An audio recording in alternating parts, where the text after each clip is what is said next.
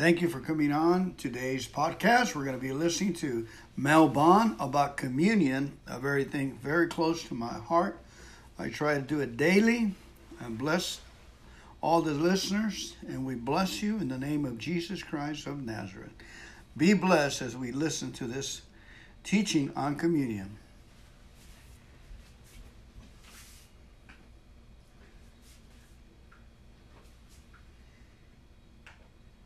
So if you want to turn your Bibles to 1 Corinthians and chapter 11, communion is so vitally important. And uh, so I want to talk about it. I want to share with you. Uh, I'm going to share some things with you that most likely you've never heard or not known before, but it's going to bless you. Uh, 1 Corinthians chapter 11 and verse 29, it says, For he that eateth, or he or she that eateth and drinketh, uh, most Bibles use the word uh, unworthily. However, that's really a, um, a mistranslation because of the fact that um, uh, 2 Corinthians chapter 5, verse 21, the Bible says that Jesus died on the cross so that we'd be the righteousness of God in Christ Jesus. And so in the eyes of God, everybody is worthy because Jesus paid the price. Some people just don't know it.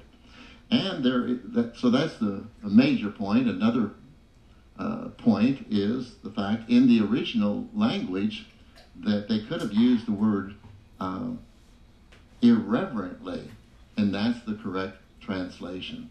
And so if we partake of Holy Communion irreverently, the Bible says we're not discerning the Lord's body. For this cause many are weak and sickly among you, and many sleep. The word sleep, that in the original language is they die prematurely. And so if you partake of communion irreverently, then you can die prematurely and have sickness in your life. However, if you are reverent, if you have great reverence of esteeming, uh, it, it, the word discerning says to esteem, so you're exalting uh, Jesus, then you can have health and long life. So let me just say it this way. If we have communion and we do it reverently, esteeming, exalting what Jesus has done, it causes us to have a place to where that we have health.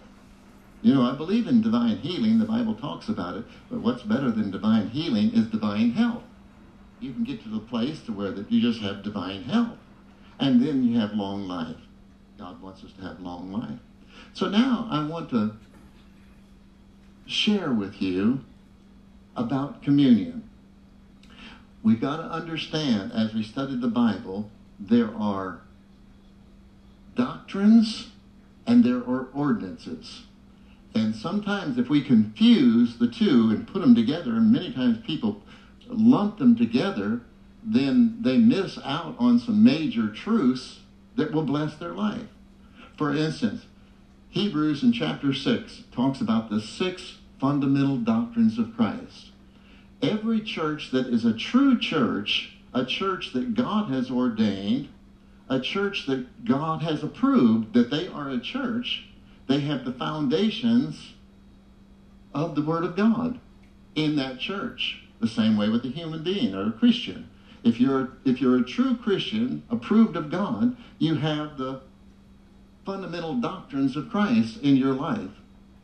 And so there's six fundamental doctrines. In fact, I've written a book. It's a little mini book, The Fundamental Doctrines of Christ. I've got it completed for about three or four months now, and so we're just in the process of getting it in print. Because most Christians, I'm amazed, most Christians don't know about the fundamental doctrines of Christ. But one of the fundamental doctrines of Christ, it says the doctrine of baptisms. Not the doctrine of baptism, but the doctrine of baptisms, which is plural. And so as you study the Bible, there are three baptisms. There's three baptisms, and we need to have all three in our life. That's a foundation as a Christian that we need to have them. And so the most important baptism is to be baptized into the body of Christ. And the word baptism means to be submerged. And so when Jesus is the Lord of your life, then you have been baptized into the body of Christ. Acts chapter 2, and we can spend a lot of time talking about this, but I'll give you some homework. But Acts in chapter 2 and verse 38 spells it out pretty plain, where that um, here God says that you need to be baptized in the name of Jesus before you can receive the Holy Ghost. Before, and then it talks about being baptized in the Holy Ghost, speaking in tongues. Same, same book, Acts in chapter 2 and verse 4. They were baptized with the Holy Ghost and they spoke in tongues. And so you cannot be baptized in the Holy Ghost until you've been baptized into the body of Christ.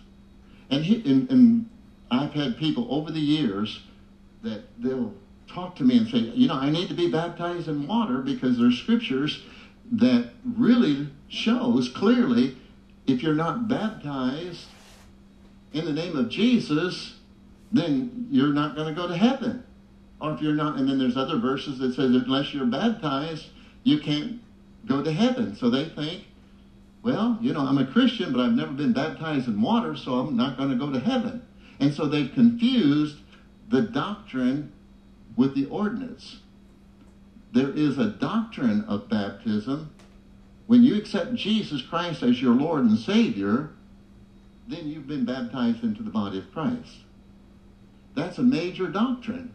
However, people have confused the ordinance, which is water baptism, with being baptized in the name of Jesus. And the only way that you can be saved is in the name of Jesus. You have to accept Jesus as your Lord. And so, water baptism, thank God, we should do that at least one time in our life because the Bible says. And it's an ordinance. However, water is not going to get you to heaven. You know, if, if, if Jesus is not your Lord and Savior, then you can get in that water and you're a dry sinner. And then when you go down, you just come back and you're still a wet sinner. It's just, it's a symbol. It's, it, you're, you're telling the world, you know, it's, it's a symbol. It's sort of like a wedding ring. You can wear a wedding ring, and, and what you're saying to the world is, I'm dedicated to that lady or that man. However, there's a lot of people wears wedding rings, and they're not dedicated any more they are with the ring or without it. And so it's just a symbol of saying what's really in, in my heart. And so a real wedding starts in the heart. And so a real baptism is to be baptized in the name of Jesus by accepting Jesus as your Lord. And so that's a doctrine. And then I said there's three doctrines the fundamental doctrines of Christ, doctrine of baptisms. The second baptism is to be baptized in the Holy Ghost with the evidence of speaking in tongues. So there's th- there's two doctrines to be saved. That's the baptism, and to be baptized in the Holy Ghost. That's another doctrine. And then the ordinance is water, to be baptized in water. So, as we study the Bible also, there is there is the doctrine of communion, and most people confuse it. I'm surprised. Most people confuse the doctrine of, com- of, of communion with the ordinance of communion. The, the doctrine of communion is communicating with God.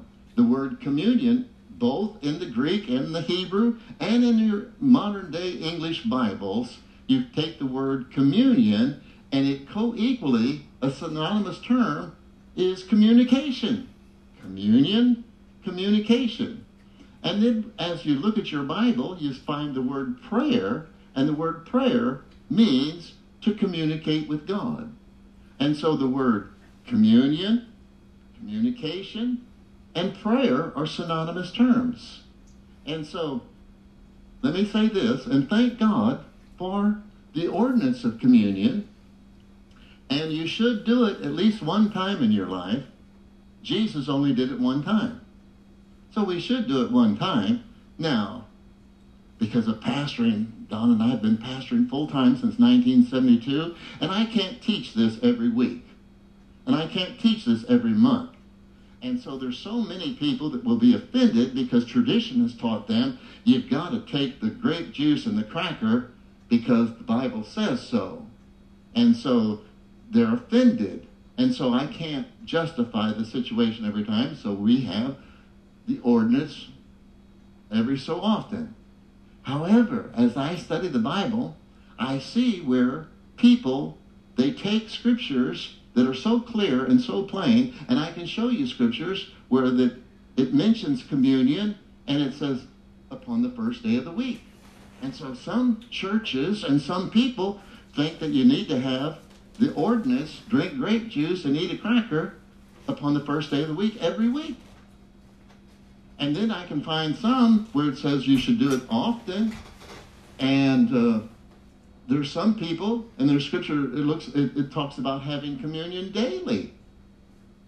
And then I find other scriptures that says we ought to do it often throughout our day. Well, I can't pack with me grape juice and crackers and every hour drink grape juice and crackers. And guess what?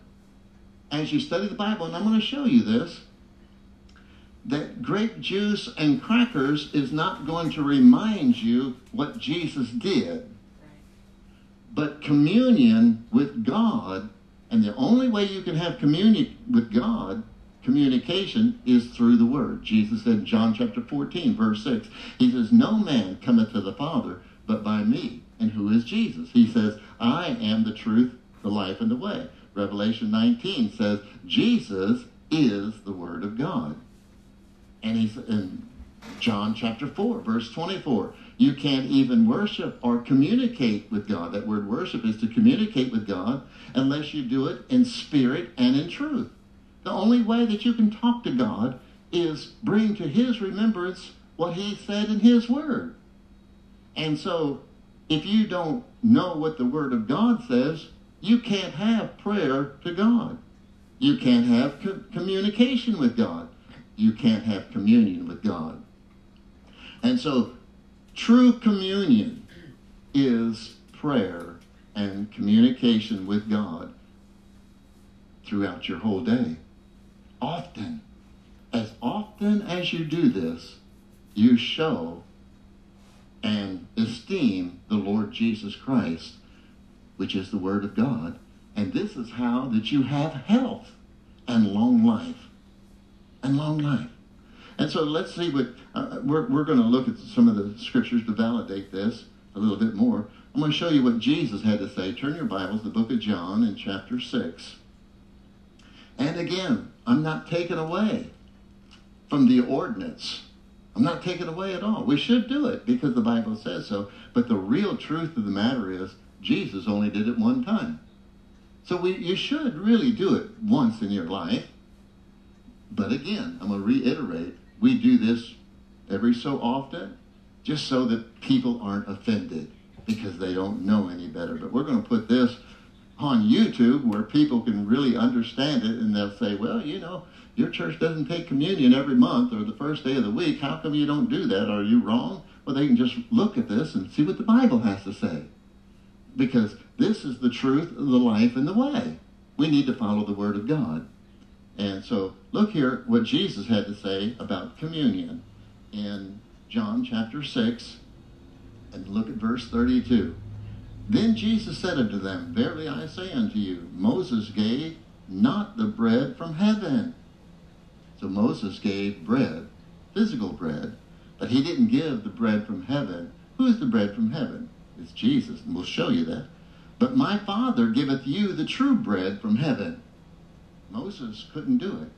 He only gave natural bread. But there is a bread that comes from heaven. And then verse 33, Jesus said, For the bread of God, spiritual, the bread of God is he. He's talking about himself, Jesus. Jesus is the bread of life. That's the reason why Jesus said in Matthew 4 4, He says, Man or woman cannot live by bread alone, but by every word that proceeds out of the mouth of God. So he's saying you can have all the bread you want, and you're not going to get life that comes from God.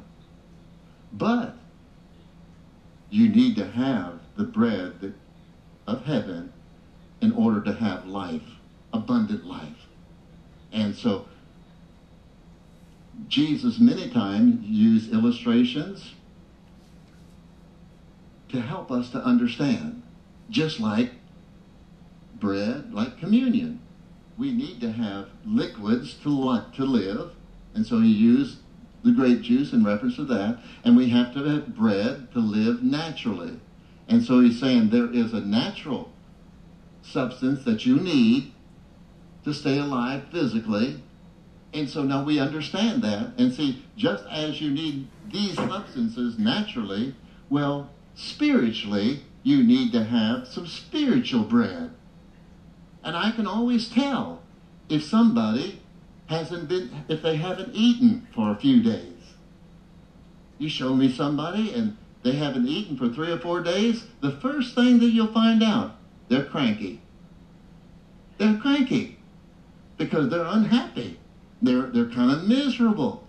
And you show me somebody that's full of bread, natural bread, they have all the best of food that they want, and they're cranky, I'll show you somebody that hasn't had communion with our Heavenly Father.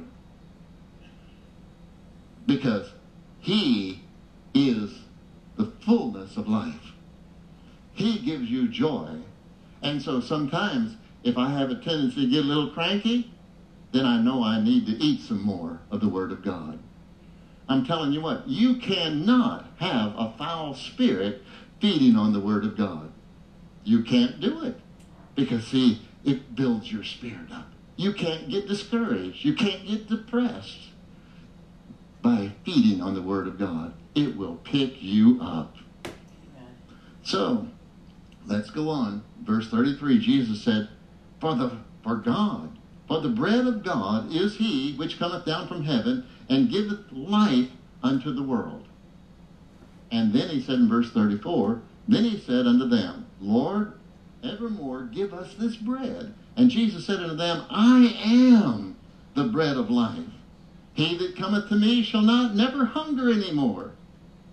He that believeth on me shall never thirst. There is a spiritual thirst and a spiritual hunger that is totally satisfied when you feed on the Word of God. When you feed on the Word. That's the reason why I started memorizing the Word of God. Because there's too many times that I'm busy naturally. I remember when I was 17 years of age, that year I memorized over 200 verses because it helped me. It made me happy and it kept the demons away. Demons can't handle the Word of God.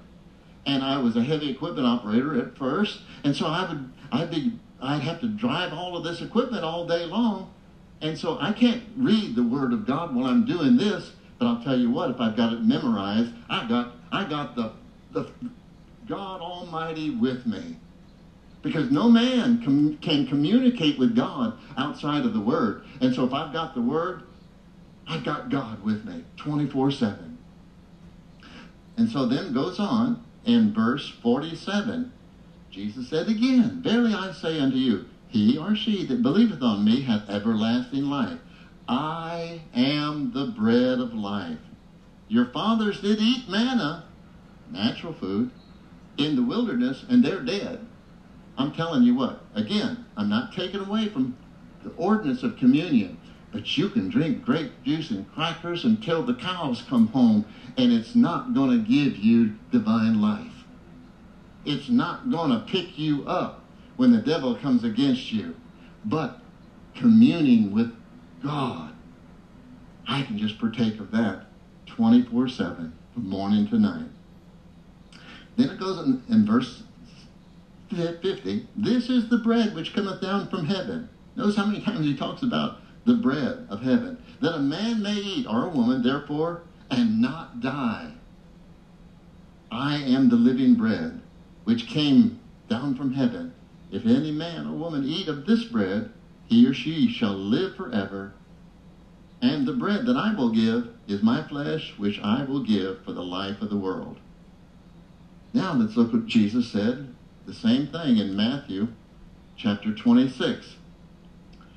And in this particular uh, passage, Jesus is talking about the time that he had the ordinance. This is the first time the ordinance was ever established on the face of the earth. And Jesus was with his disciples, and they uh, did the ordinance. And uh, here in Matthew chapter 26 and verse 26, it says, And they were eating, Jesus took bread. He took physical, natural bread, and he blessed it and brake it, and gave it to the disciples and said, Take, eat. This is my body. However, the word body in the Greek, figuratively, he's saying, figuratively, it's my body. It's not literally my body, but this, this bread is in reference to me. And he took the cup, and he gave it and gave thanks to them, saying, Drink all of it. This is my blood, figuratively. That's what he, in, in the Greek, he was saying, This is not my literal physical blood, but it represents my blood. And then he went on to say, the New Testament, which is shed for the many for the remission of sins. And so you see in Matthew chapter 26, Jesus is clearly saying the blood is the New Testament. You see that? He says the blood is the so he's he's, he's talking about the blood. At that particular time, it was grape juice. He was, and he said this represents the New Testament. You've got to partake of the New Testament. You need liquid in your physical body, and you need the New Testament in your spiritual body. And then I bring this out as strong. We just looked at it in John. He referenced the bread as himself. He says, I am the bread that came from heaven. This, I am the bread that God sent. And so again, who is Jesus? The Word. What is the New Testament? The Word. And so the grape juice and the bread both are in reference to the Word of God. Now we can look at 1 Corinthians, go back there where we started, in chapter 11, where the, the Apostle Paul was talking about the ordinance and the doctrine. Again, the ordinance is the symbolic form of Jesus' death and resurrection, the price that he paid so that we can have the Word of God. It represents the Word of God. It represents that you need the Word of God to have to be void of sickness, diseases, and have long life. I want to teach you how to have long life. Because Don and I were staying. That I found out in the Word of God that we can have long life. And I know that, you know, I'm a little different.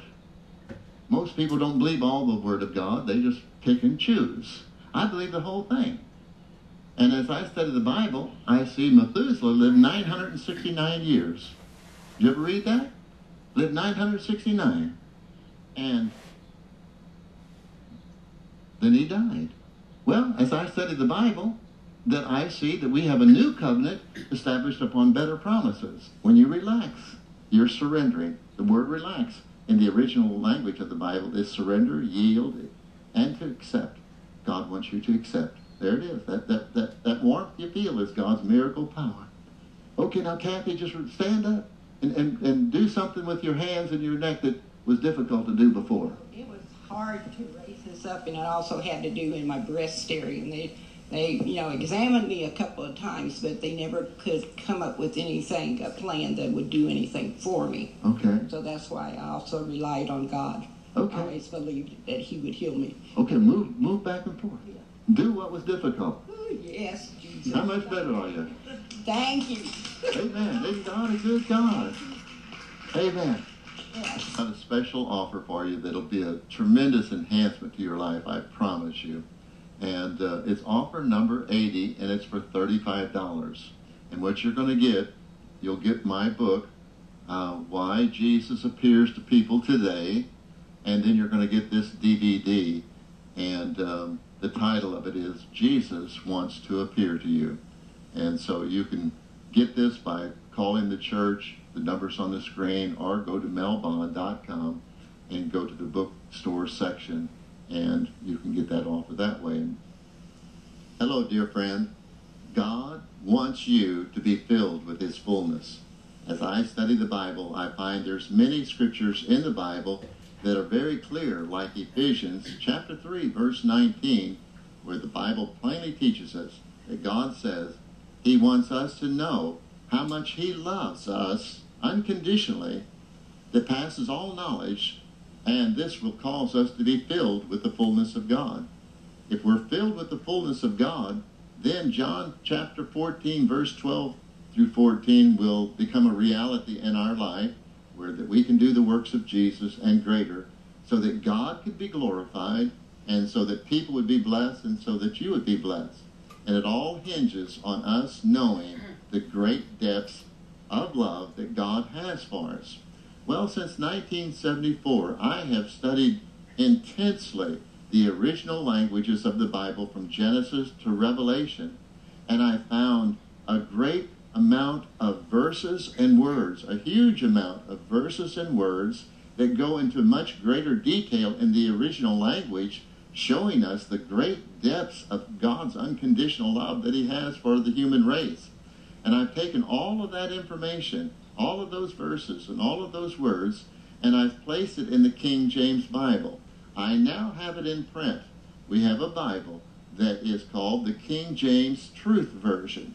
It's made first class with genuine leather, and it has all that information so that you can know how much God loves you that passes all knowledge so that you could be filled with the fullness of God. You can get your copy, if you would like, by going to our website, which is melbond.com. Go to the bookstore section, and you'll find the Bible there, and it's for $125 if you want one copy.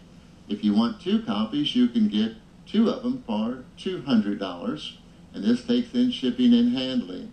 I am absolutely convinced that this Bible is going to be a major tool that's going to bring in the great harvest, going to bring many people into the kingdom of God.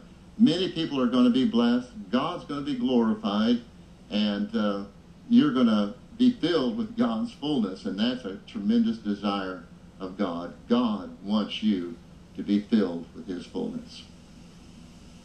Thank you for watching Last Day Signs and Wonders with Mel Bond. For more teaching and information, check out our website at melbond.tv or write us at Agape Church, P.O. Box 306, Wentzville, Missouri 63385. Signs and Wonders. Come in and the rapture will take place. Amen. So now we're going to take you right into the service, and I want to talk about the devices of the devil. The devices of the devil. And um, some of the things I want to share with you this morning, I want to share with you the most powerful thing that the devil has, the greatest force he's got, and how we can be victorious over that. Now, it's, it's like this. If we can be victorious over the most powerful thing that the devil does, Everything else is a piece of cake. Everything else is a piece of cake. And I've got some inside information. You know, sometimes that we may see some things that looks really big and bad. It looks like it's going to overtake us. However, if you get in, inside information, it's a different story. And it makes me, I was sitting there thinking about this, and I've told this story briefly before, but I, I feel like the, the Holy Spirit brought that to my attention again when I was a, a, a, young boy, that I used to go to the boys' club and I would do some boxing. You know, my dad was a professional boxer, and it just kind of, I was just kind of gifted with the with with boxing.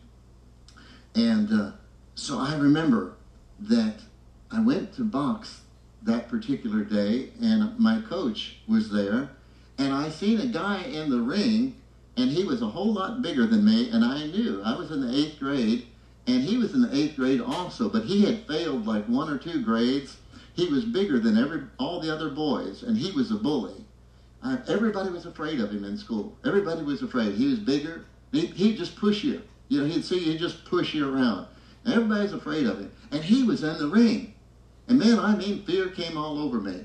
And, it, you know, and I'm, I'm supposed to be there. This is my appointed time to box. And the coach is going to have somebody in there that I'm supposed to box. He had him in there. And I told the coach, I says, I said, I'm not getting that ring with him. No way. I says, he's the meanest, toughest boy in school. He beats everybody up. And I said, I'm not getting that ring with him. And the coach pulled me aside. He says, Mel, I want to tell you something. He says, I've seen him box, and I've seen you box, and it's a piece of cake. He says, I promise you will beat him. You, you, you are so much better of a boxer than him. So I got in the ring because the coach told me that, and I trusted him. I trusted my coach. Now we have another coach that you can trust. And greater is he that's in you than he that's in the world. And your coach, the Lord Jesus Christ, tells you so. So I got in the ring, and I, I've never fought a guy in the ring that was such a lousy boxer. That guy did not know how to fight. He, and I'm just looking at him like, are you crazy throwing your arms like that? And so he's throwing his arms all different directions, and I just stayed out of his way, let him wear himself out, and then I just walked in and one punch and knocked him out cold. One punch. First ring. Only one fight. And I'm telling you what, the devil is throwing a hissy today. The devil is lying He's, he, he's saying he's going to do all kinds of junk to us, but I've got some inside information that we've got a name that's above every name. It's the name of the Lord Jesus Christ. And so I want to share these things with you. And, and I'm really excited about this. You know, the Bible says in the last days that God will reveal things that he's never revealed before. Turn your Bibles to 1 Corinthians, 2 Corinthians in chapter 2, verse 11. And, um, you know, many years ago that... Uh, I, I, I was born again, filled with the Holy Ghost, uh, 19, uh, 1958, and, and uh, um, it was June the 17th. It was a Tuesday morning. I was seven years old. And I had some bad things happen and I got away from God, but I got back to God at the age of 17. And I have committed my life on a daily basis of praying and just being infatuated with God and studying His Word and memorizing His Word. I probably have at least half of the New Testament memorized word for word, because, uh, just because I'm infatuated with it. And then in 1974, I started studying the original languages of the Bible, and daily I, I'm infatuated with it. And I said all that to say this. What I'm about to teach you this morning, I have read I don't know, maybe thousands of times. Memorize some of the, these passages. I've got to memorize. There's some of my, well, I've got a lot of favorite passages, but this is just means a lot to me. It, it has helped me a lot. And the Holy Spirit just this week breathed on this and showed me something I had never seen before. And it, he showed me how that the devil's strongest, most powerful thing that he does against the human race that we can easily have victory over it. And if we have victory in the, the strongest thing that he can do, all the other things is simple. So let me let me share this with you. Second Corinthians in chapter 2 and verse 11 it says, Least Satan should get an advantage of us, for we are not ignorant of his devices. And so the devil can get advantage over us if we're ignorant, we don't know about his devices. And so I looked at the word devices, and in the Greek it says this. Co-equally, it's rendered as the devil's thoughts. The devil's thoughts are the devil's devices. Now, there's all kinds of thoughts that may come against us in every area that you can think of. Every area that we have a trial or a test, that it's a, a different device.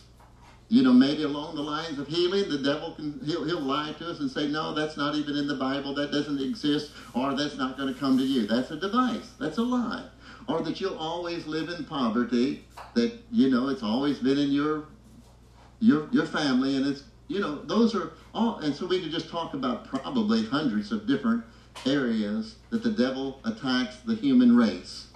And they're all the devil's devices. They're all the devil's thoughts.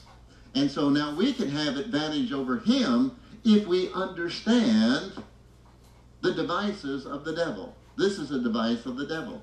Now, the, the Webster's Dictionary says a device is a mechanical tool that you use. I have two of those at home one in my garage, and I have an old barn, and I have a, a device, and it's called a vice. A vice is a tool that is a device. And I can take that vice, now some of you women may not know what a vice is, but it's a tool, and you can put the hardest metal that exists, and you crank it until these jaws come on it and holds it. And it'll hold it tight, and you can do anything you want with that piece of metal. I don't care how strong and how powerful it is, that you can grind it down and make it into another image. You have full control if you put that thing in that vice and just crank it down. Well, the devil, his vice is thoughts. And if we will let the devil's thoughts, if we'll accept them, that he'll crank us down and control our minds, our bodies, our finances, anything that has to do with us, he has full control. He will change our image. He'll take, he'll take a man that was born to be a man and make him into a homosexual because of thoughts. He'll take a, a, a person that is born a good person and make them into a bad person because it all starts with thoughts. He'll change who you are if you accept his thoughts. And so I want you to look, let's we're going to stay right here in Second Corinthians. Turn your Bibles to Second Corinthians and chapter 4 and verse 4, and it says, In whom the God of this world, small case G, in reference to Satan. Sometimes in the New Testament, we find the word God is theos, and it can be used for Satan and it can be used for God. If it's used in a, uh, a bad sense, then it's the devil. And here they did an excellent job. They addressed it correctly with the small case G in reference to Satan. He may be the God in this world, but he's not our God. We have the large case G is our God. So it says, In whom the God of this world hath blinded the minds of them that believe not, lest the light of the glorious gospel of Christ, who is the image of God, should shine to them. Let's examine this. So the devil, he blinds the minds of people that believe not. And this word minds is co-equally the same word that we looked at in Second Corinthians and chapter uh, 2 and verse, we, we just read 2 and verse 11. A device. And so here, mind can be rendered as a device or rendered as a thought. And so Satan blinds the minds, he blinds our minds, blinds people that believe not with thoughts. And the, the word believe, that in the Greek it says that um, those that do not trust in God. And so, as you study the Bible, you find that God and His Word are synonymous terms. So, people that will not trust God because of a thought, the devil keeps them from what? Having the glorious gospel which is the image of God, right here. That word glorious is the Greek word doxa. It has the fuller meaning as the reputation of God. And I've beat this drum a lot, and I'm going to beat it until the rapture takes place. John chapter 17, Jesus prayed that we would have the glory of God. I won't go into details of that. I can spend a half an hour, and I've already done that many times. But he prayed we'd have the glory of God. The same word, doxa, the reputation of God. So Jesus always got his prayers answered. So the whole human race has it. Most of them just don't know it. because their eyes have been blinded. Most Christians don't know it because their minds have been blinded. Their life has been blinded and they've been cheated out of it because they don't want to trust God because the devil says, You're not good enough. You're not good enough. Or whatever. All kinds of thoughts telling us why we can't have the reputation of God. But Jesus said, He prayed that we'd have it, so we've got it. But the devil blinds us. Now, here's something I want to bring out. Turn, now, we're looking at 1 Corinthians. 1 Corinthians chapter 1 and verse 20. It says, For all the promises of God, the promises of God is in reference to God's words. God's words are his promises. And so it says, All the promises of God in God is yea. In the Greek, it says a strong affirmation, yes. All the promises of God are yes and amen unto the glory of God by us. The reputation of the same word glory. The reputation of God, it's by us. By us. The image of God is by us. For 2,000 years, Christians have been waiting for some kind of a sensation. I said sensation. I didn't say spiritual thing. Sensation is of the five physical senses. They're, they're, they're waiting for some physical sensation that God has done something for them. And they're, they keep on waiting. Don't get into the senses realm, get into the supernatural realm. Your senses will lie to you. Your five physical senses will lie to you. But God's word is higher than your five physical senses. It doesn't make any difference if you feel like God is here or not. He's here because he said he'd never leave you, never forsake you. So it's okay to go by our physical senses. God wants us to use our five physical senses until they start contradicting the Word of God. Then it's time to go to a higher level and believe God's Word. So, we have the glory of God. See, Jesus prayed we'd get it. Now here God tells us in, our, in His Word that this glory is going to take place, but it's by us. It's, it's by us. Now, in Second Corinthians in chapter 3, 12 times. And, and, we can just stay here for an hour or two, but you go home, give, I'm giving you some homework, and you'll see in chapter 3, 12 times it talks about the glory of God that belongs to us. The glory of God. And it, it, it sums it up in verse 18. It says, We all with an open face. And, and this the open face in the Greek, it says, with an uncovered uh, mindset.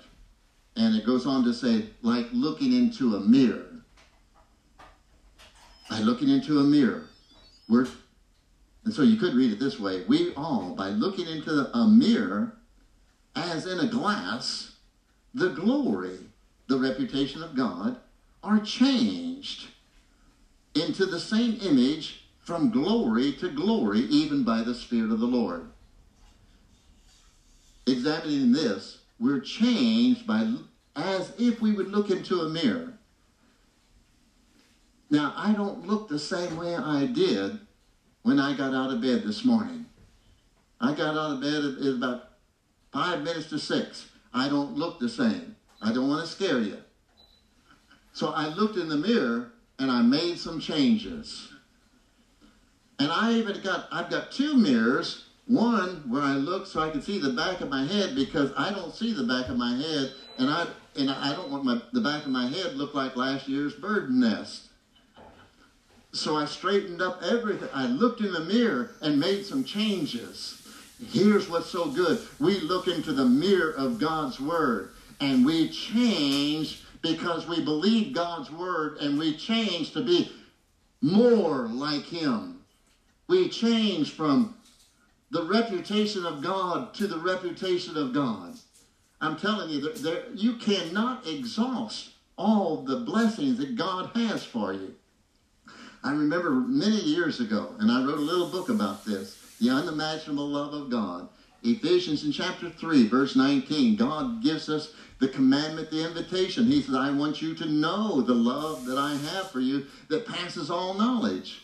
And when I read that, I looked into the Greek And it, it said the same words. And I said, God, I said, how can that possibly be? There must be a mistake some kind of way because if it passes all knowledge, then it means it passes your knowledge. How can there possibly be a love that you have for me, the human race, that passes all knowledge? He's real simple. He says, Nobody's ever discovered how much love I have for the human race. But if one person ever discovers how much love I've got, I'll just in- invent some more that goes deeper. And so God goes from glory to glory. The promotions with God never stops. Like in the military, you know, it's a, I always love to have Brother Ray with us. He's in the military, and I'd like to salute him that he's uh, got a couple more years. He's going to retire, and he's the highest rank as an enlisted man would be what sergeant major. You're not a sergeant major yet. Don't care if you are. You just want ready to get out with your retirement. But so in the military, in man's military, the United States military, if you're an enlisted man, sergeant major as high as you can go. In God's army, it doesn't stop. You go sergeant major plus sergeant major plus sergeant major. It just you just keep on going from glory to glory. Have you been to the doctor for any problems? No. You haven't? Have you got any discomfort in your body? Oh yeah, I got a whole sheet of stuff. You I- got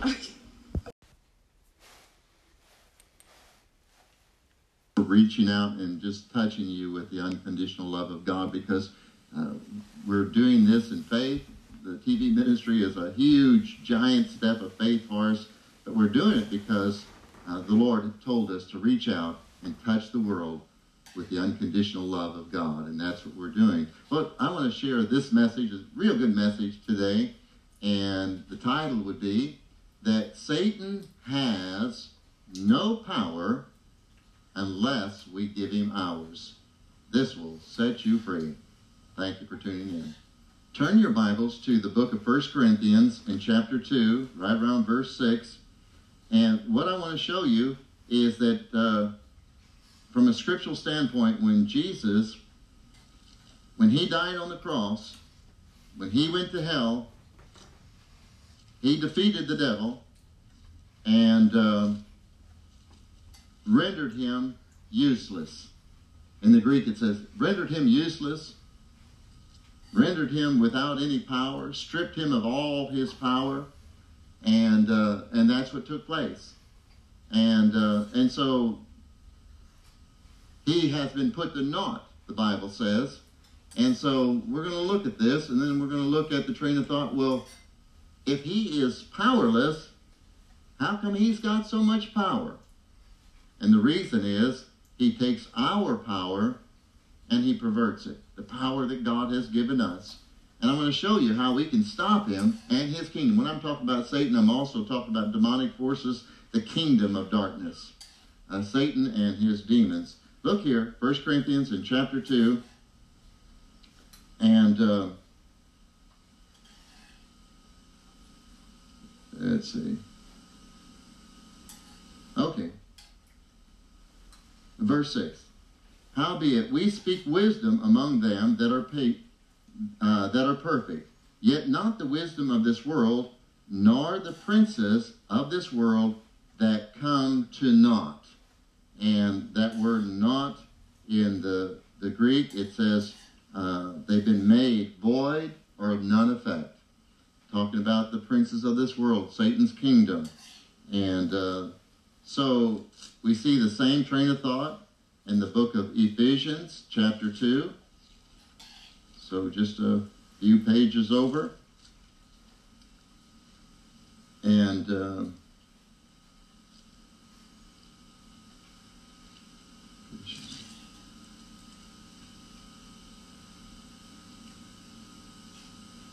verse 15. Talking about what God did through Jesus when Jesus hung on the cross. Verse 15, you can read the whole chapter, but I'm just getting right to the point. Having abolished his flesh, I'm sorry, in his flesh, the enmity, even the law. And, and so the word abolished in the Greek is exactly the same word uh, put to naught in Colossians 2.15. We'll look at that in a minute. But I, I wrote it in my Bible, the full meaning of the word abolish. This is what Jesus did to Satan and his kingdom. Maybe we'll back or, or go a little bit further. The word enmity in the uh, the Greek that it says uh, especially Satan for that word enmity. And so he abolished Satan on the cross. And, and look at verse 16 real quick. And that he might reconcile both God in one body by the cross, having slain the enmity or Satan thereby. So when Jesus died on the cross, Satan was slain. He was abolished in verse 15. The word abolish, this is what it says in the Greek, the fuller meaning, it says, to render useless, without effect, make void, no force. So look in, in the book of Colossians in chapter 2, and you see it again.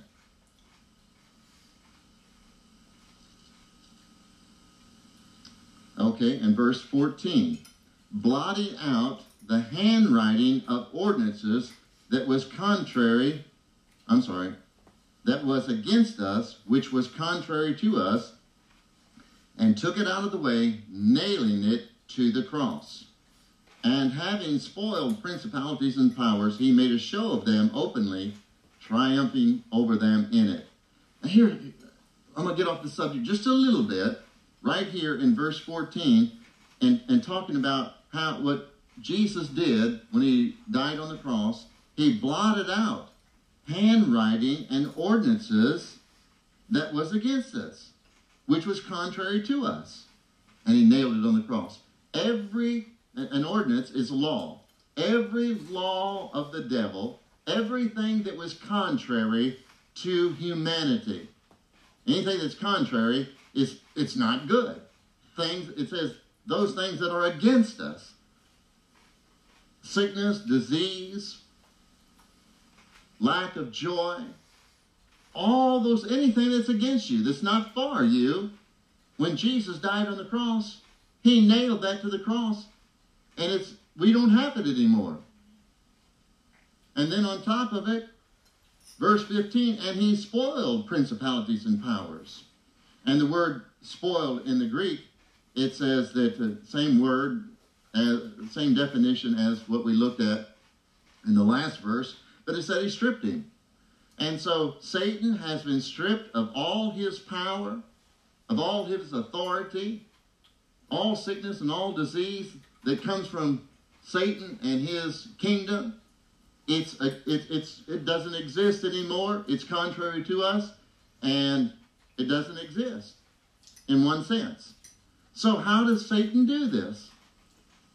How come he has power? then why do we have to rebuke the devil?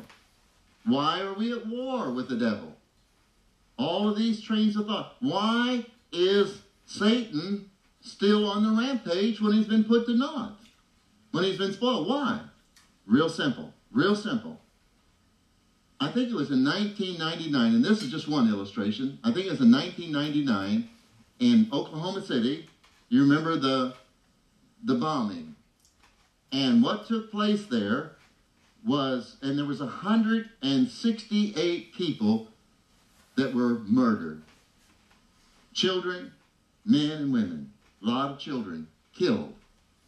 And there were over 600 people that were wounded, and there was over $650 million worth of damage because of one man took something that is incredibly good and he perverted it. He went to a like a co-op dealer, a dealer that sells fertilizer for our fields that helps us to have crops, good fertilizer, and he turned the fertilizer into a bomb and he just made destruction. It was all it was something that was made good, made for good. But Satan perverted it and destroyed lives.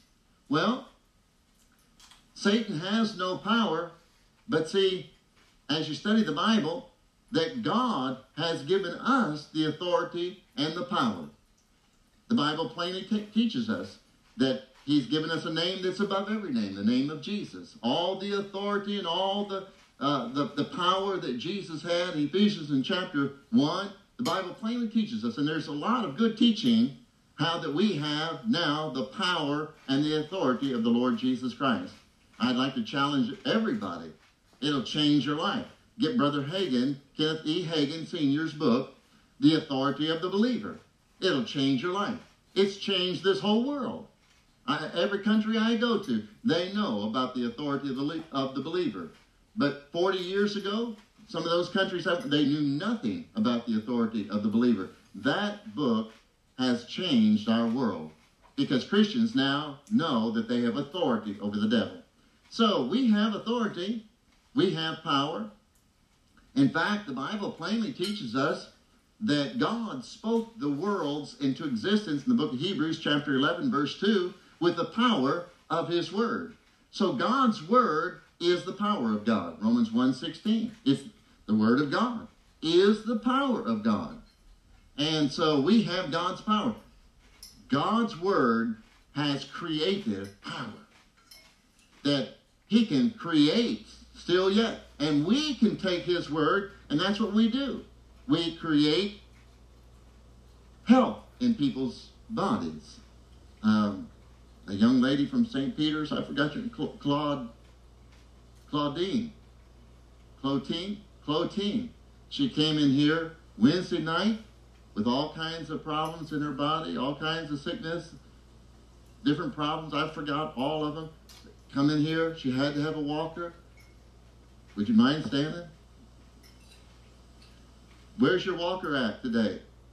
It's at home. Amen. Amen. What God do for you Wednesday night? Helped you with your knees?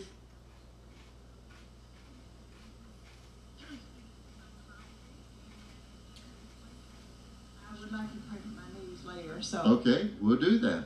my um, orthopedic doctor says I need new kneecaps, and I don't. I'm going to trust the Lord for that. Well, God can give you some new ones. Exactly. Amen. Exactly. Thank you. And see, so God's power, God's word has creative power, and He's given it to us. We can create wealth. You know, I mean, He said, He said in the book of Isaiah, you know, He says that I will give you that power. So with it, He says that He's going to turn uh, brass into gold. And He said, ask me, and I'll show you these things. And so there, there's power in speaking God's word. So that's exactly the reason why Satan has power, just like this man that went to the elevator and the farmer's elevator and bought the fertilizer that was meant for good and perverted it and killed people. And the devil is killing people today because he's taking God's power that God has given us and he's perverting it and killing people with it. I'm going to show you how this is going on. But let's look you can look there, maybe go home. In Isaiah chapter 14, the Bible says, when this is all over, when, when, when we come to the end of this world, that people will narrowly look at Satan and look at him and say, is this the thing, the man that made the world to tremble destroyed cities and human lives? How could this possibly be? This little nothing wimp. In essence, I'm putting the Mel Bond version on that. But I'll tell you, uh, if you look in the Hebrew, it probably even puts more authority on that. The devil is paralyzed. Another uh, version says that. He's been put to naught. But Here's what he does. And demonic forces, they have no power, they have no authority until we give them our words. Our words is what gives the devil authority. In Daniel in chapter 10, you find the story of how that Daniel was praying and uh, an angel came, I believe it was Gabriel, came to Daniel and he says, I have come for your words. In Revelation uh, in chapter 5, I believe it is, where it talks about a third of the angels were cast out of heaven with Satan, and they have the same makeup, the same character. They have no power, but they come for words. They come for words. They're useless unless we give them our words. Our words is what will give them strength. Now, I know a lot of people don't want to go along with that, but you need to read the Bible. And then you see in Proverbs in chapter 6, where the Bible says that you're snared with the words of your mouth. You're taken. The word snared. You're captured. The devil can capture us by the words of our mouth. Are we giving the devil honor with the words of our mouth? Are we are our words in agreement with God's word? Are they in agreement with what circumstances have to say? When you speak contrary to the word of God, Proverbs in chapter, where's it, 14? I think verse 12, it says, Death and life are in the power of your tongue. We kill ourselves with our words. Mama, Grandpa had this problem. Mama had this problem. Now I got it. No, no, no. I've got a new lineage. You've got a new lineage. Jesus is the Lord of your life. Demon spirits are coming for our words.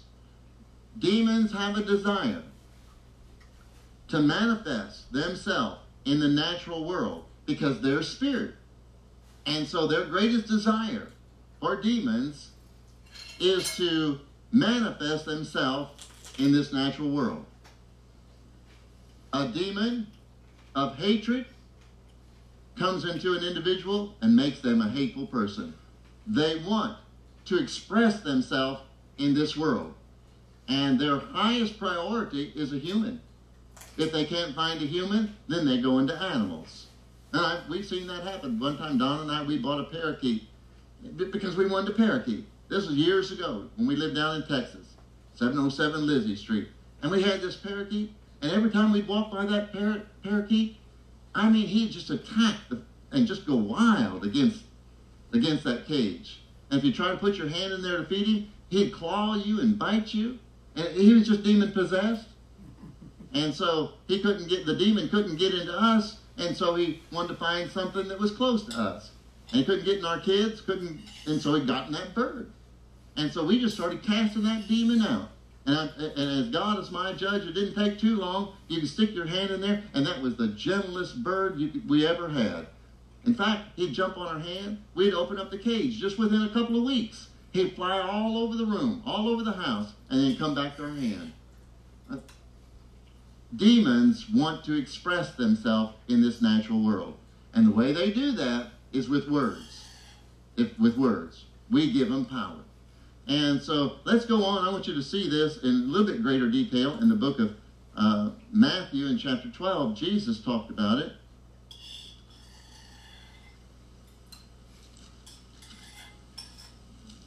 Oh, I wish people could see in the spirit world the way that I do. I wish people could see. There's times I've seen demons.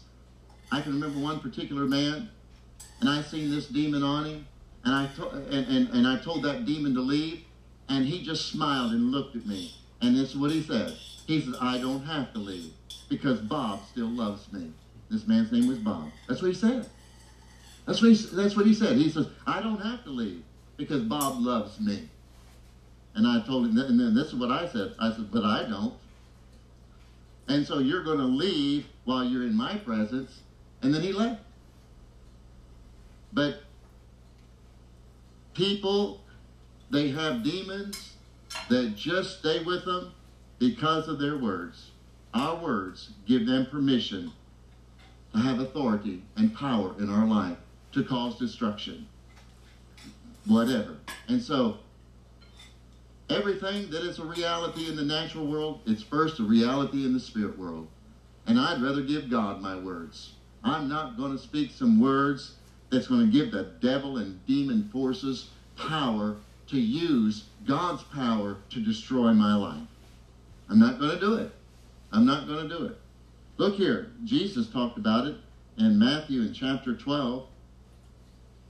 And now he notice in verse 28, he's talking about casting out devils. And then in verse 30, and we see verse 29 is sandwiched in between verse 28 and verse 30. And then he said, He that is not with me is against me. And then we see where in Luke that Jesus said the same thing in Luke chapter 11, verse uh, 23. And then he explained who the he was in verse 24. He says that's a demon spirit. And so, real plainly, we're talking about demons. And uh, I know a lot of people, they say, oh, we don't want to talk about demons today. You know, it scares people. Not if you tell them the truth. If you tell them the truth. And, uh, and the truth of the matter is that it's like I've said in my book, Understanding Your Worst Enemy. If we go to war, you better know your enemy. You better know him because he can be camouflaged and standing right next to you and shove a bayonet right in your heart. And you think he's your friend. And that's the reason why I remember when I was in the military and in basic training, I don't remember anything being taught about our comrades. The only thing I remember is being taught about our enemy. We, we were learning about the Vietnamese, you know, and that they were coming against us. And we, we were learning what kind of food they liked, where they slept, all, all their, their characteristics and how they operate, how they function. And uh, we need to know the enemy. As you study your Bible, study it again, you'll find Jesus talked a whole lot more about demons and hell than he did heaven and angels. Because heaven's not going to hurt you. Angels are not going to hurt you. But demons are assigned to us to destroy us. It'll cripple you if you don't know your enemy. And I, am not afraid of the devil. You don't have to be afraid of the devil. The right teaching, the Bible plainly teaches us we have a name that's above every name. And, and Jesus teaches us in his word that Satan is horrified when you use the word of God against him. It destroys him. And uh, it causes him to vanish. In the Greek, it says he vanishes. Another translation says he, he flees as in terror. And so I'm not afraid of that. I'm not afraid of poverty. I command it to leave in Jesus' name or anything else. I'm not afraid of cancer. I'm not afraid of cancer. Cancer's not going to get me. I've got a name that's above every name, the name of Jesus. You know, I can remember Brother Hagin many years ago, he said he was in a church and uh, he said, man, the, I think it was the Hong Kong flu came through that area and everybody was getting the Hong Kong flu. And it was like 90% of the people didn't show up in church because they had the flu. They canceled out all the, the sport events and everything in that city because everybody getting the flu. And he stood up and he says, I want you to know right now, that I have authority over flu and the devil. And I'll not get the flu in Jesus' name. And he says, when he went to sit down on the platform, the pastor kind of whispered to him, he says, Aren't you afraid to say that? He said, I'd be afraid to say that because you begin to say that, the devil will come right after you. We don't have to be afraid of the devil. We have authority over him. Amen. In the name of Jesus. When you use the name of Jesus, things have to change. So anyway, we're talking about demon spirits in verse 28 and then in verse 30. And then verse, so it's real plain. We're, that's the subject matter. It would be out of text, out of context. If verse 29 was talking about a different subject, the introduction and the ending is talking about demons. And then in verse 29 it says, Or else how can one enter into a strong man's house and spoil his goods, except he first bind the strong man, and then he will spoil his house? Remember in 2 Corinthians in chapter 10, verse 3 through 5, the Bible says, uh, casting down strongholds. And so the devil can have a stronghold, but we cast them down, we bind them, and they can't spoil us. They can't spoil us. Now, to give more validity to this as well as teaching us how we can bind them. And in the same chapter, if you would read on, you could read all of it, but I'm going to get right to the point in verse 36. But I, and, and Jesus said this, but I say unto you that every idle word that men or women speak, they shall give an account. The word idle in the Greek, this is what it says a useless word. A useless word. And so, as you study the Bible, there's only kingdoms, two kingdoms the kingdom of, of God and the kingdom of Satan. And so, even an idle word, an, a useless word, that demons will use it against us. He'll use it against us. And so, what we need to make sure is that every word is giving honor to God. It's real simple. This is how we bind the strong man. And then it goes on and says in verse 37 For by thy words thou shalt be justified, and by thy words thou shalt be condemned. The word condemned is to be punished, and justified is to be innocent. And so, if you want to be punished, God's not going to punish us, but the devil will. He'll take God's words that has creative power, and he'll create in us problems in our life. And I don't want any problems. Do you? And so it's it's pretty exciting because to me, when we really understand this, we've had so many people in the world, they've got this mindset that Satan and his demons, they're all so powerful and they're running around to destroy us because they've got so much power, but they have none unless we give it to them. And so he's he's paralyzed. You know, God gave me this illustration many years ago. Oh, probably 25 years ago, and I, it, it's probably been about 10 years since I've shared it. So I'll share it this morning. I think it's neat. And uh, before you can have any victory, you have to have a battle.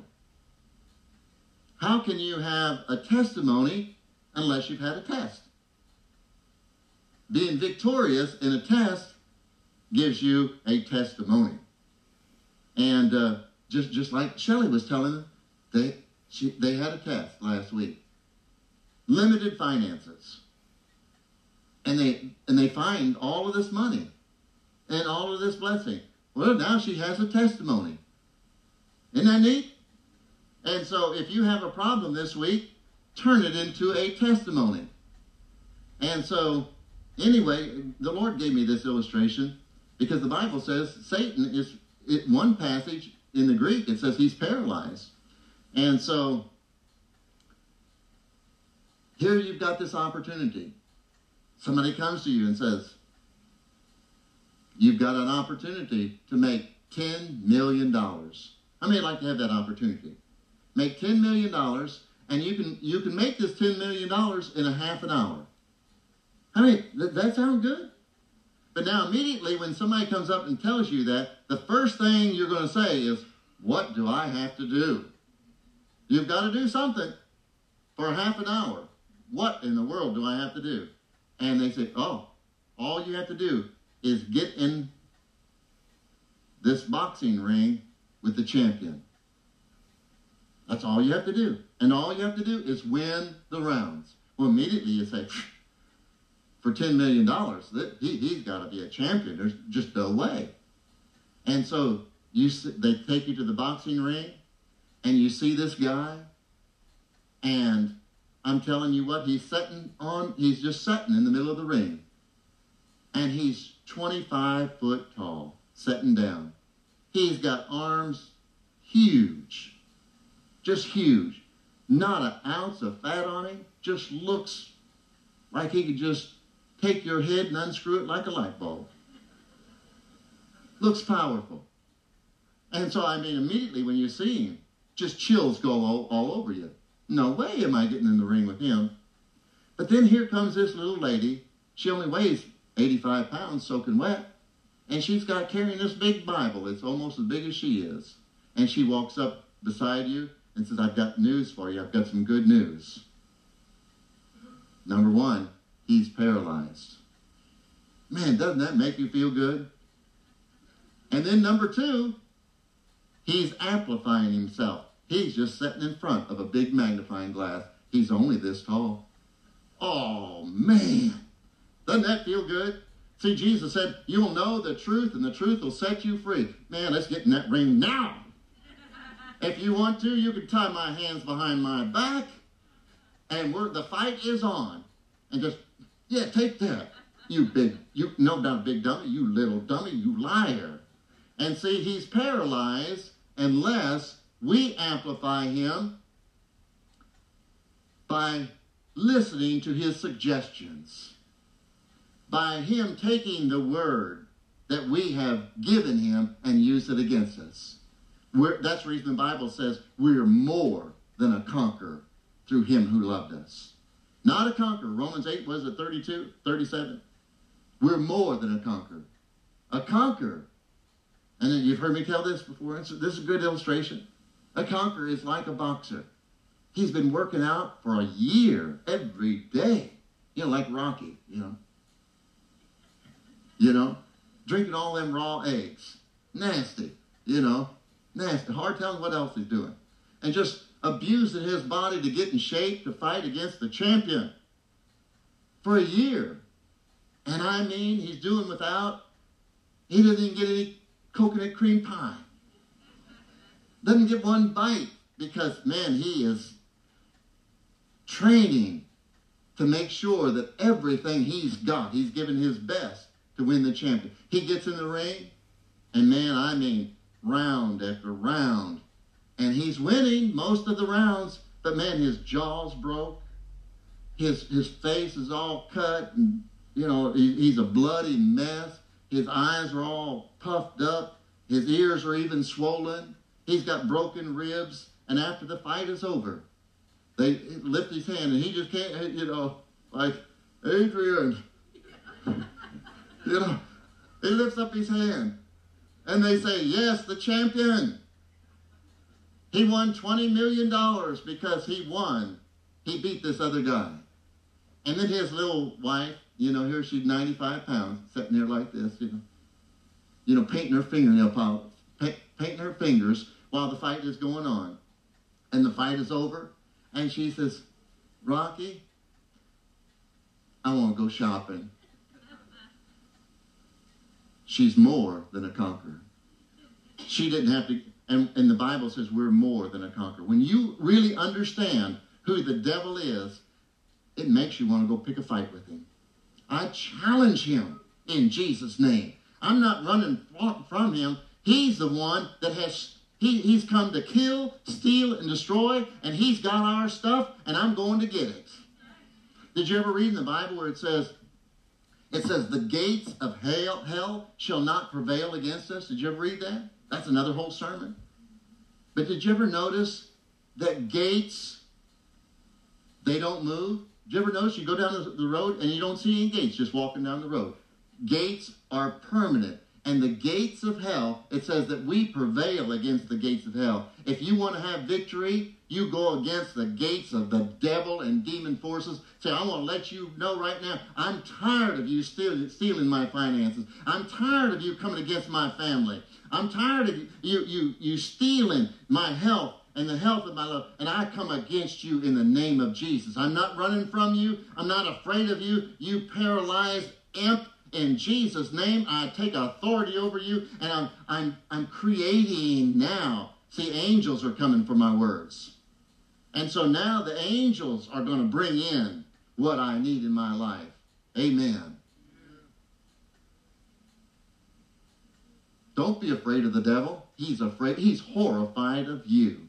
He's a big, no, he's a little tiny dingbat and he's paralyzed. He has no power.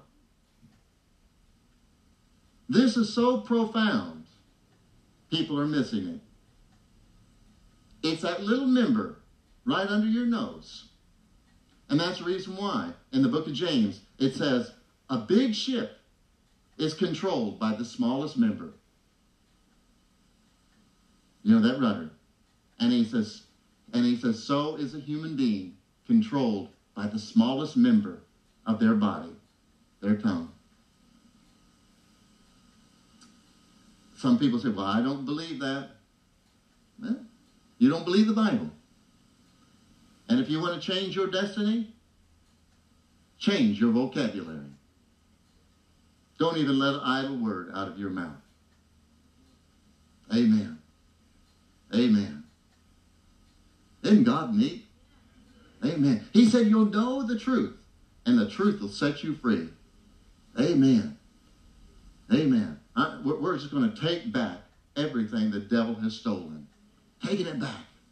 Taking it back. Amen. I'm telling you what, that we're going to be like the children of Israel. Read Psalm 105 again.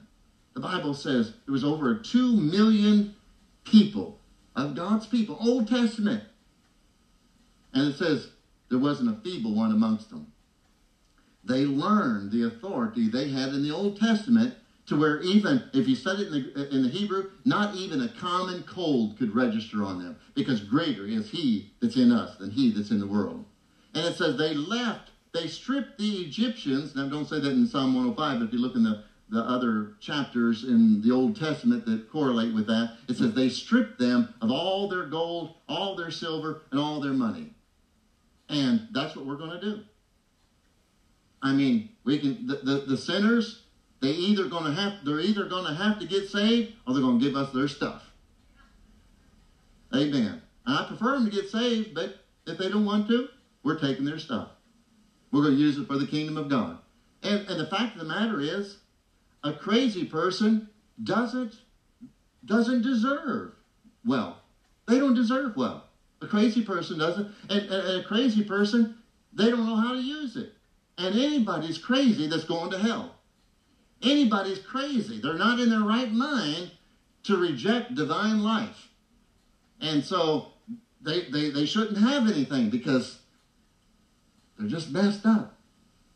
So we're the ones that have a sound mind. So we speak to the north, the south, the east, and the west. Show us where the riches are. Amen. Show us, Father, in Jesus' name. Amen. You know, I, I remember hearing this on the news not too long ago. There's a, a man, not, not a Christian. You know, he's doesn't live for God at all over in one of these uh, far eastern countries and lives in a house that's just like a billion dollar house.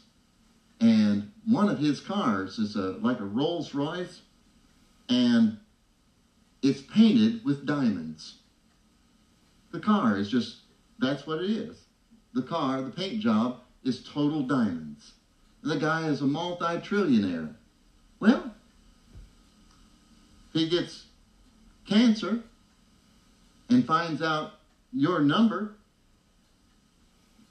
and you pray for him and he gets healed of cancer and you just tell him, look, I'm going to tell you something right now. I can pray for you and you're going to be free of cancer because we have a name that's above every name. And you're going to be healed. But I want to tell you right now that I've got something better for you than being free of cancer. I can tell you how you can live forever, how you can have eternal life and you can have divine life in this earth. And that's better. That's better. And so they accept, he says, well, let me have that. And you give it both to him. And he said, well, there's no, you know, there's no sense me having all this money. And since you've got a right mind, you know what to do with it, here, take 90% of it. The wealth of the sinner is laid up for the just. I don't care how God does it. It's ours in Jesus' name. It's ours in Jesus' name. What a good God we serve. Amen. Roma de de coron de de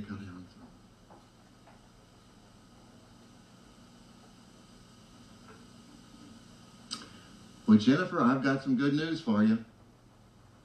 It, it's good. You don't have to be afraid. I've got good news for you. In the realm of the Spirit, now, you've never been here before, but so let me just lay a little groundwork first, okay? Remember what I said? Jesus said that in Luke in chapter 11. You don't have to be afraid. It's, it's going to be good, I promise you. But Jesus said, whatever is not for me is against me. And then he said immediately that anything that's not foreign, he explained, was an evil spirit. And so evil spirits come to kill and destroy. And sometimes we don't recognize it. And, but that's, that's the root of our problem. Sometimes we just think, well, I, I just need to get a better job, or I need to get two or three jobs, or whatever. We try to cure the problem with natural solutions, our mental solutions, and and this is what I see. There, there has there, there's been a, a spirit from the pits of hell that Satan assigned to you that has kept you defeated most of your life, kept you from enjoying the best, having the best, and he told you. He said, Jennifer, you'll never, and and you started settling for it, and you because you just thought it was God, but it isn't God.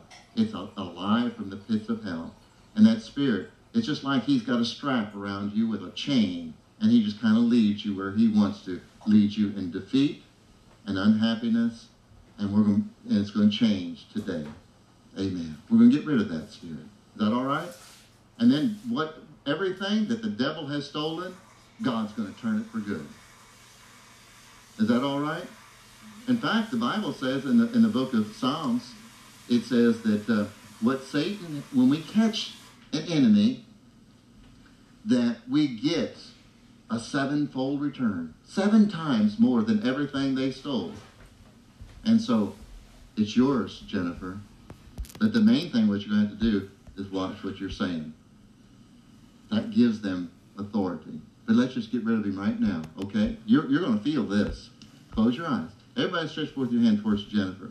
It's just, it, it's a strap. It's just what looks like it's an evil spirit, but he's just wrapped around your body, predominantly your torso area.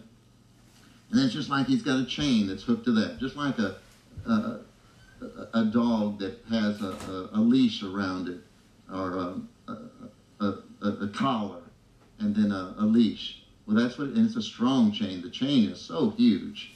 It's a, it's, a, it's, it's a demonic force that has held you back. In Jesus' name, I break that force. I break that demon spirit. Leave her alone now in Jesus' name. And leave this building. Take your chains of defeat with you. Chains of discouragement, chains of fear, chains of torment, chains of poverty, lack, chains of sickness. Leave her disease. Leave now in Jesus' name. And leave this building in the, and leave the state of Missouri in Jesus' name. Now, in Jesus' name, I speak to her angels that they just whisper in her ears impressions and thoughts of encouragement that now she can do all things through Christ who strengthens her. Amen. Amen. Amen. Amen. Yeto Roman sete de cariandara carianta.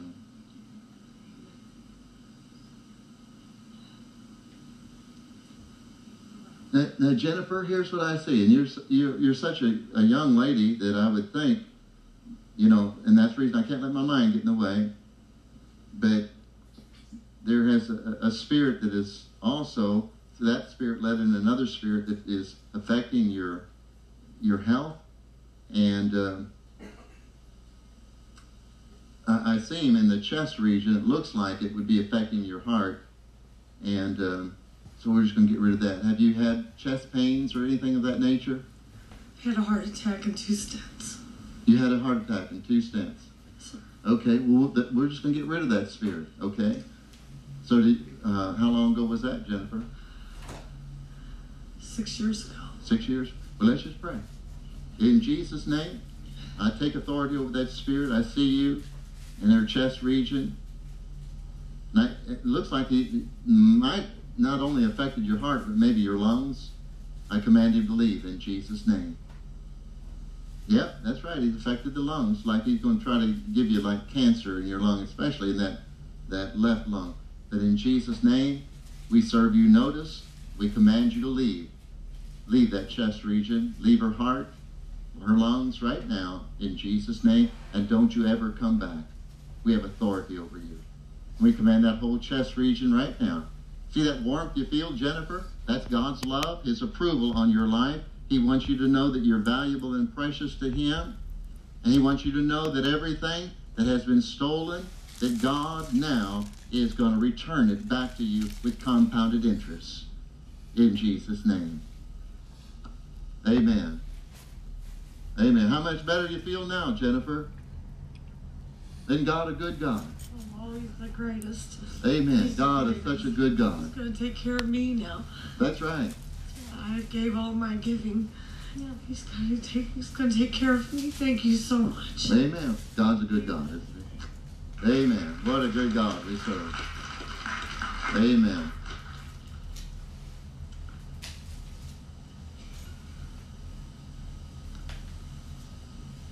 I know it's CH